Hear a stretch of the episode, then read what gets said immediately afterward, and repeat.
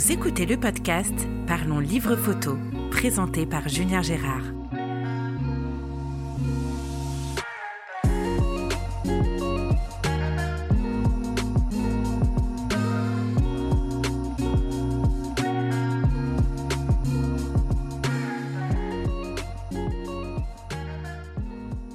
Bonjour et bienvenue sur ce nouvel épisode du podcast Parlons Livre Photo. Je suis Julien Gérard et je suis aujourd'hui avec la photographe Caroline Bardin. Alors il y a quelques jours, je diffusais un épisode actu du podcast vous expliquant que j'allais faire une petite pause en mai car je n'avais plus d'épisode à diffuser suite à mes nombreux déplacements les dernières semaines. Je me suis trompé, in extremis, j'ai pu enregistrer hier dans les environs de Nice, l'épisode que vous allez écouter aujourd'hui. Bonjour Caroline. Bonjour. Caroline, tu es l'auteur d'un très beau livre « Lumières sauvages au pays du Mont-Blanc » qui n'est pas encore disponible. Et c'est à peu près tout ce que j'ai pu trouver comme renseignement sur toi. Je vais donc te laisser te présenter. Écoute, moi je suis photographe depuis longtemps. Mais c'est mon premier livre qui est en prévente actuellement sur le site de Ulule. Sinon, pour parler de moi, à la base, je suis journaliste, mais ça fait plus de 20 ans que j'exerce plus ce métier-là. J'ai fait 1000 métiers depuis. J'ai été fleuriste, j'ai été chargée de communication, j'ai mis des paquets de chips en rayon dans un supermarché, j'ai vendu des sandwichs sur les pistes, à la montagne, j'ai travaillé dans une boutique à 4000 mètres d'altitude, donc voilà, j'ai fait plein de choses. Alors avant qu'on enregistre, tu me disais que tu étais originaire de Marseille au départ, et que tu es ensuite partie à Chamonix. Pourquoi cette région ? Parce que j'y allais depuis que j'étais enfant, je partais en vacances avec mes parents là-bas, et c'est une région que j'adore, où je me sens bien plus chez moi qu'à Marseille.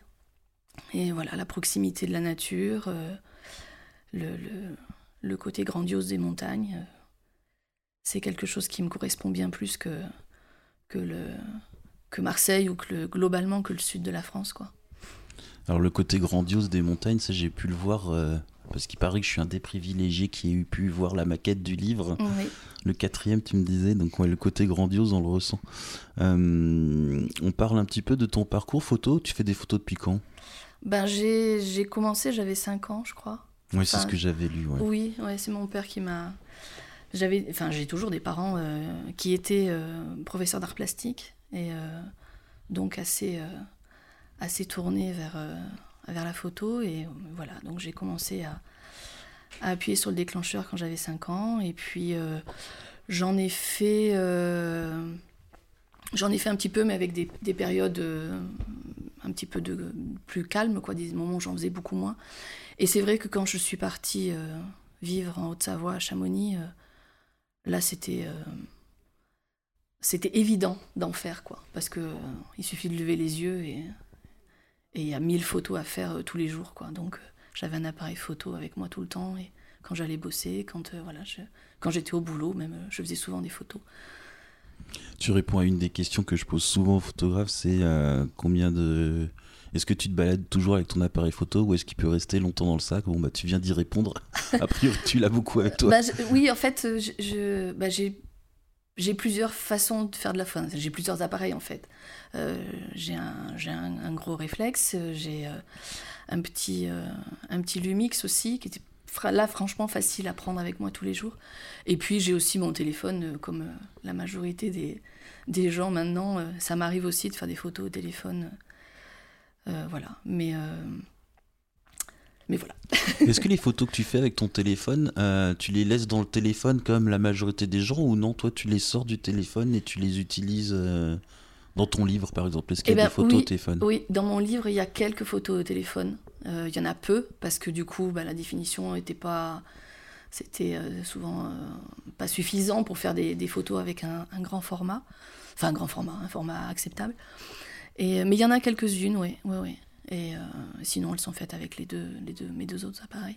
Ok, donc on peut faire des photos dans un livre avec un téléphone. Oui. Faudra que j'essaye. L'autre question que je pose régulièrement aux photographes, c'est est-ce que tu te souviens de ta première photographie ? Oh, non, sincèrement non. Forcément, non. À 5 ans, ça remonte. Oui, ouais, ça remonte, ouais. Non, je me souviens absolument pas, non. Non, je sais pas. Et à 5 ans, c'était l'appareil photo de tes parents ou non ? Oui. T'avais déjà ton propre boîtier Non, je crois que c'était à 5 ans, c'était l'appareil photo de mon père, ouais. Ok, ouais. Longue histoire alors. Bah oui, ouais. Avant d'enregistrer, je te coupais en disant on va garder ça pour l'épisode et je ne me souviens même plus de quoi on parlait. Est-ce que tu t'en souviens ? C'était sur la genèse de mon livre en fait. Oui, bah reprenons. En fait, moi au départ, j'avais pas vraiment l'ambition de faire un livre pour le vendre. J'avais juste envie de faire comme un album photo, de photos de famille un petit peu. J'avais envie de rassembler mes photos préférées, puisque j'en avais beaucoup. Et il y en avait certaines qui me tenaient à cœur et que j'aimais regarder parce qu'elles me faisaient du bien, simplement. Et donc au départ, c'était faire juste un objet, un livre. Et puis un jour, dans le magazine Réponse Photo, il y avait un article sur une photographe qui expliquait comment elle avait autofinancé 2 livres. Et donc là, du coup, j'ai eu un mode d'emploi pour arriver finalement à ce que mon objet soit vu par d'autres. Et j'ai fait tout comme elle. Et du coup, j'ai lancé une campagne de crowdfunding sur le site de Ulule. Et voilà. Et du coup, le livre va voir le jour puisque la campagne s'arrête samedi. Dans 5 jours, ouais, au moment où on diffuse. Oui, voilà. Samedi alors. Samedi 21, ce sera la fin. Et la campagne, a priori, est réussie. Donc, je vais pouvoir faire fabriquer le livre et l'envoyer à tous ceux qui l'ont précommandé. Et plus que réussi, parce que j'ai vu que tu atteignais... Alors hier soir, j'ai regardé encore, tu étais à 198%, je crois. 199, hein, j'ai raté 1%. Donc c'est plus que réussi. Mais par contre, ce qui m'intéresse, c'est que j'ai vu que tu avais atteint les 100% en 24 heures. Oui. Alors, je pense qu'il y en a beaucoup qui t'envient. Comment on atteint 100% d'une campagne en 24 heures ? On a une famille et des amis qui nous soutiennent beaucoup. Et puis mon objectif, pour dire la vérité, était assez peu ambitieux. J'avais au départ prévu juste de vendre 20 livres. Je m'étais vraiment partie sur un tout petit chiffre parce que je voulais que la campagne fonctionne et que je puisse le faire fabriquer. Donc j'étais assez modeste dans mon objectif. Et puis finalement, ça a assez bien marché pour quelqu'un qui n'est pas connu et dont c'est le premier livre. Je suis assez satisfaite, quoi. Et tu me disais que tu allais peut-être en imprimer un petit peu plus, mais que tu ne savais pas encore, un peu plus que ce qui est prévendu. Oui.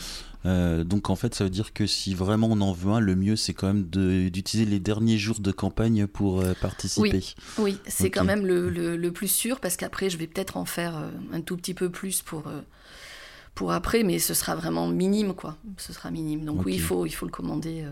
Il faut le précommander maintenant. Donc je vais mettre le lien dans les notes de l'épisode vers ton Ulule. Parle-nous un petit peu du contenu du livre. Alors, quand je l'ai vu, là, tout à l'heure, on a feuilleté un peu le livre. J'avais déjà regardé un petit peu ton compte Insta, dont je mettrai également le lien dans les notes de l'épisode. La page Ulule du projet. Les Lumières, elle me rappelait beaucoup le livre de Johan Hass dont on parlait tout à l'heure. Oui. Dolomiti, Sommet en Lumière. Vous avez le même mot dans vos titres, c'est pas pour rien. Parle-nous un petit peu du contenu du livre. Dans ce livre-là, j'ai vraiment eu envie de rassembler des photos avec une atmosphère lumineuse un petit peu particulière. Parce que moi, personnellement, j'y suis sensible. Donc, j'aime bien quand il y a du nuage, quand il y a... J'aime bien les lumières rasantes. J'aime bien les atmosphères météorologiques un petit peu fortes. Donc voilà, ce sont des photos de paysages. Et voilà. T'as fait combien de kilomètres à pied pour faire toutes ces images ? Bah, j'ai pas compté, mais j'ai beaucoup marché, effectivement, en vivant là-bas. Et j'ai fait beaucoup de randonnées. Mais il y a aussi beaucoup de photos que j'ai prises depuis la vallée. Il y en a quelques-unes depuis ton jardin, même, tu me disais. Oui, il y en a. Oui, il y en a. Avec un petit pastis à côté. Mais oui, il y en a certaines que j'ai prises de mon jardin. Et ce qui est marrant, c'est que quand les gens les voient, ils imaginent que j'étais à déjà quasiment 3000 mètres d'altitude, et ce qui n'était pas le cas. J'étais parfois qu'à 1000 ou à 1500 mètres d'altitude. Ça étonne beaucoup les gens qui voient mes photos. Mais après, il y a aussi des photos que j'ai faites très haut. Effectivement, des photos de glaciers où j'étais en altitude. Mais après, oui, pour revenir à ta question, je sais pas combien de kilomètres j'ai fait, j'en sais rien. C'est des chiffres comme ça qui sont toujours rigolos à voir, mais on n'y pense pas forcément au moment où on se promène. Oui, non, j'ai pas fait un compte Strava de tous les kilomètres faits. Ouais. Moi, tu vois, sur mon livre, j'ai un chiffre qui est très petit, mais qui a été très ennuyeux. C'est 3. C'est le nombre de crashs du drone pour le Péninsule du ciel. Ah oui, ouais. Ça compliquait toujours la suite des prises de vue. Tu as choisi d'imprimer chez Blurb, d'où le nombre très limité de livres que tu vas faire. Et c'est pour ça que je rappelle qu'il faut se dépêcher d'aller sur la campagne de crowdfunding. Tu peux nous expliquer un peu ce choix, cette démarche ? En fait, c'est très simple. C'est que j'ai un ami qui est photographe aussi, qui s'appelle Richard Lopez, qui a été journaliste avec moi, et on est amis depuis 30 ans. Et lui utilisait Blurb, et quand je lui ai demandé conseil, en fait, tout simplement. Et il m'a dit, tu peux aller chez eux, ils font du bon boulot. Donc voilà, c'est vraiment sur les conseils de cet ami qui lui aussi fait de très très belles photos. Alors je rappelle, c'est vrai qu'on n'en a pas parlé, mais que tu n'as pas une démarche professionnelle pour ton livre. L'idée, c'est vraiment de proposer un bel objet et de mettre sur papier tes photos. Ouais. T'as pas envie de faire une série plus importante plus tard, parce que la campagne a quand même fonctionné en fait. Mais j'adorerais. Si j'ai l'opportunité, oui, de le diffuser plus largement, je m'en serais ravie, ça c'est clair. Ouais. Alors pour être franc avec les auditeurs, il y a une partie qui a été coupée parce que j'ai perdu ma question, mais je viens de la retrouver. Donc du coup, elle n'est pas dans l'ordre. Mais c'est pas grave, le podcast est souvent décousu et les auditeurs ont l'habitude. Moi, je ne suis pas journaliste. La question, c'était, on t'a contacté suite à ta campagne de crowdfunding pour faire une exposition. Tu nous parles un petit peu de ça ? Oui, c'est une expo que je pourrais éventuellement faire à Grenoble, c'est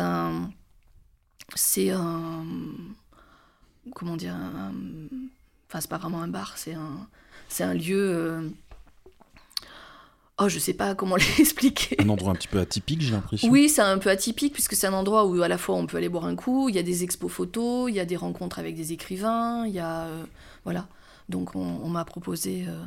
peut-être de mettre en place ça cet été, ou je sais pas exactement. Enfin voilà, pour l'instant on est en discussion, et je vais voir comment ça peut se mettre en place, quoi. Et ce sera ta première expo ?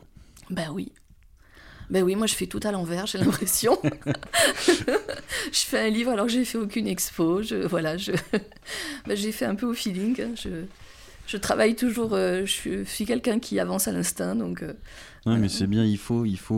C'est marrant parce qu'avant qu'on enregistre, j'avais l'impression que tu avais un peu de mal à te dire photographe. Parce qu'en fait, jusqu'à ce livre que je suis en train de faire, j'ai vendu une fois un tirage. Quelqu'un qui m'a demandé une photo pour l'exposer chez elle.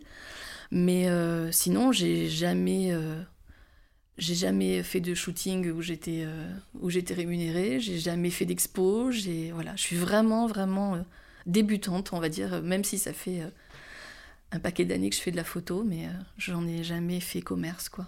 pour l'instant. Oui, mais avec une démarche derrière quand même de photographe. Faire un livre, c'est, enfin, comme tu le disais, tu fais les choses à l'envers. En général, c'est un aboutissement, une consécration presque de faire un livre. Toi, tu commences par ça.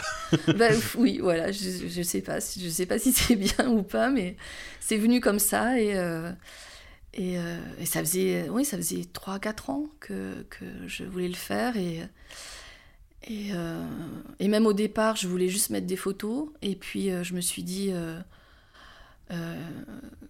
ayant été journaliste, ben, pourquoi pas aussi faire des petits textes où je parle de mon ressenti au moment où j'ai fait les photos, de mes émotions, de ce que ça a procuré chez moi. Et voilà, donc il n'y a pas beaucoup de textes dans le livre, mais... Dans ton livre, tu as combien de photos ? Je sais pas compter. Tu connais le nombre de pages quand même. 74. 74 comme le département de la Haute-Savoie. C'est quand même un hasard. Mais... Ah, très bien. Voilà. Mais non, j'ai pas compté le nombre de photos, c'est ça le... Ouais, c'est vrai, j'ai pas compté. Et du coup, cette question, c'était pour en venir à l'editing. Tu es partie sur une base de combien de photos ? Ben, je sais pas. Des milliers, j'imagine. Ah, au tout départ, d'images. oui, au départ, oui, j'en ai plus de 15 000, je crois. Plus de 15 000, ouais, ok. Je pense, à peu près, ouais. Comment t'as fait ton editing ?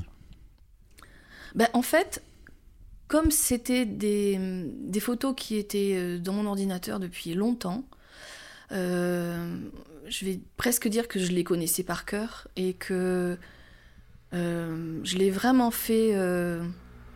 J'ai vraiment choisi celle que j'aimais depuis longtemps. Enfin, c'était comme, d'une certaine façon, une évidence, quoi. C'est-à-dire, je savais que cette photo-là, je voulais la montrer.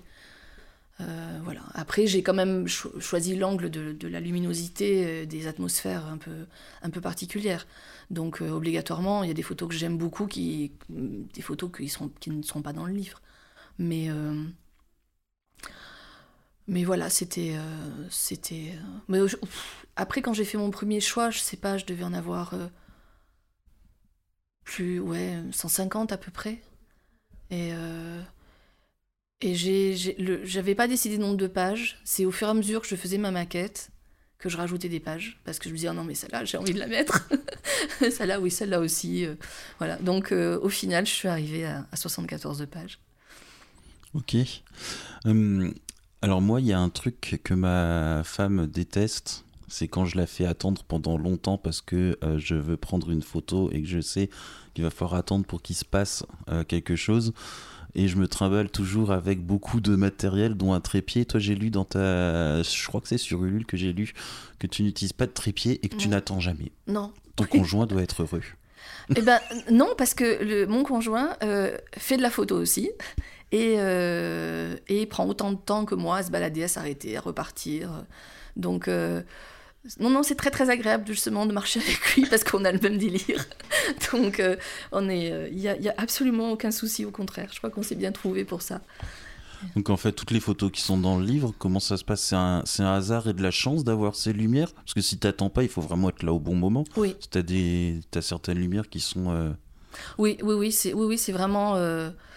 Bon, après, c'est sûr qu'il y a des jours où je partais en montagne parce que je sentais que les conditions atmosphériques étaient chouettes. La météo, voilà, c'était pas un grand ciel bleu, c'était au contraire avec de belles lumières. Mais sinon, oui, j'ai fait énormément de photos comme ça, instinctivement, sur le moment. Je marche. De toute façon, j'ai tout le temps le nez en l'air, donc je vois un truc, je l'attrape, quoi. Voilà. Bon, après, ça aide d'habiter sur place, on peut sortir au dernier moment, j'imagine. C'est ça, c'est qu'il y a des photos, je me levais le matin, je mettais le nez dehors et bim, je faisais une photo, quoi. Avant d'aller bosser. Oui. Avant même de prendre le petit déjeuner ou quoi, j'avais toujours les yeux ouverts et sincèrement, dans la vallée de Chamonix, c'est cadeau, quoi. C'est assez... c'est magnifique et il y a souvent de très très belles lumières et les montagnes sont assez exceptionnelles, donc... Je dirais pas, en général, quand je dis aux gens c'est facile, ils me disent bah non, c'est pas facile, mais c'est pour ça que je dis c'est cadeau. Le livre, en tout cas, il donne pas l'illusion que ce soit facile, parce que, mais ouais, après, oui, voilà, quand t'habites sur place, oui, ça doit être plus simple. Mais on parlait tout à l'heure de Johan Hass qui a sorti le livre Dolomiti, Sommet en Lumière. Lui, il vit en Alsace et il allait dans les Dolomites faire des séjours. Mmh. Donc lui, il attend beaucoup. Ben oui, non, mais c'est sûr que oui, quand on fait un séjour ou quand on va sur place pour faire une photo, j'imagine que oui, il faut vraiment préparer son truc et puis être patient, attendre la bonne lumière. Moi j'ai vécu dans cette vallée pendant 5 ans, donc ça fait beaucoup de jours où j'avais l'occasion de faire des photos, quoi. Je remettrai le lien de l'épisode avec Johan également dans les notes de cet épisode, parce que vous avez tous les deux livres qui fonctionnent bien ensemble. Mais si un jour tu tires à grande échelle, ce serait pas mal de faire un package avec les deux. Celui de Johan. Et lui, il faudrait que je le rappelle, un de ces quatre, voir un peu où il en est, parce que je crois qu'il voulait en sortir un deuxième, peut-être en Alsace, dans les Vosges. Alors cet épisode touche à sa fin. Est-ce que tu as un dernier mot pour conclure ? Ben, je ne sais pas trop. Je suis très heureuse de cette aventure que a priori j'ai menée à bien, et j'espère surtout qu'elle va m'ouvrir tout un champ de possibles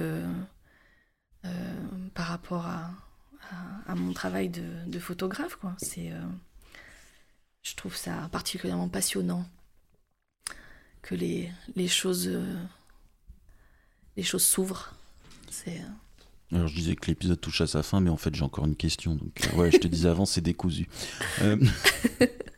Tu es arrivé dans la région de Nice il y a à peu près 2 ans. Et là, tu as un job alimentaire à côté. Est-ce que tu envisages d'aller plus loin dans la photo suite à ce livre, peut-être ? Ben, j'adorerais aussi. Voilà. Pour l'instant, je n'ai même pas osé le rêver. Mais oui, ça me plairait énormément de pouvoir consacrer mon temps à ça. Je trouve que c'est juste top, quoi. Ouais, c'est un chouette métier. Si on peut appeler ça un métier, parce que moi, j'ai jamais l'impression de travailler vraiment. Enfin, si, quand je fais la paperasse le soir, mais... Ouais. Alors, je vous rappelle que Livre Lumières sauvages au pays du Mont-Blanc de Caroline est encore disponible sur Ulule pendant 5 jours au moment de la sortie de cet épisode. Donc, je vous mets le lien dans les notes de l'épisode. Message aux auditeurs, rendez-vous tout de suite sur Ulule pour profiter de contreparties sympas. Caroline, tu vas peut-être imprimer quelques exemplaires en plus. Où est-ce qu'on pourra se les procurer ? Faut te contacter directement ? Oui, le mieux c'est de me contacter directement, je pense, sur mon compte Instagram. D'accord, moi je mettrai les liens de toute façon de ton compte, de Ulule, de l'épisode avec Johan Hass. Alors les auditeurs, je vous retrouve le 6 juin avec le photographe James Chevrey à Marseille, qui a édité un très beau livre sur les chevaux en Camargue. Et nous aurons également une intervention de Laetitia Santos, qui fait partie de l'organisation du Nomade Festival de Cergy-Pontoise, où j'aurai le plaisir d'exposer une série de photos sur le thème du vaudou avec Alexandre Sattler et l'artiste Stéphanie Ledoux. Au revoir tout le monde, au revoir Caroline. Au revoir Julien, merci.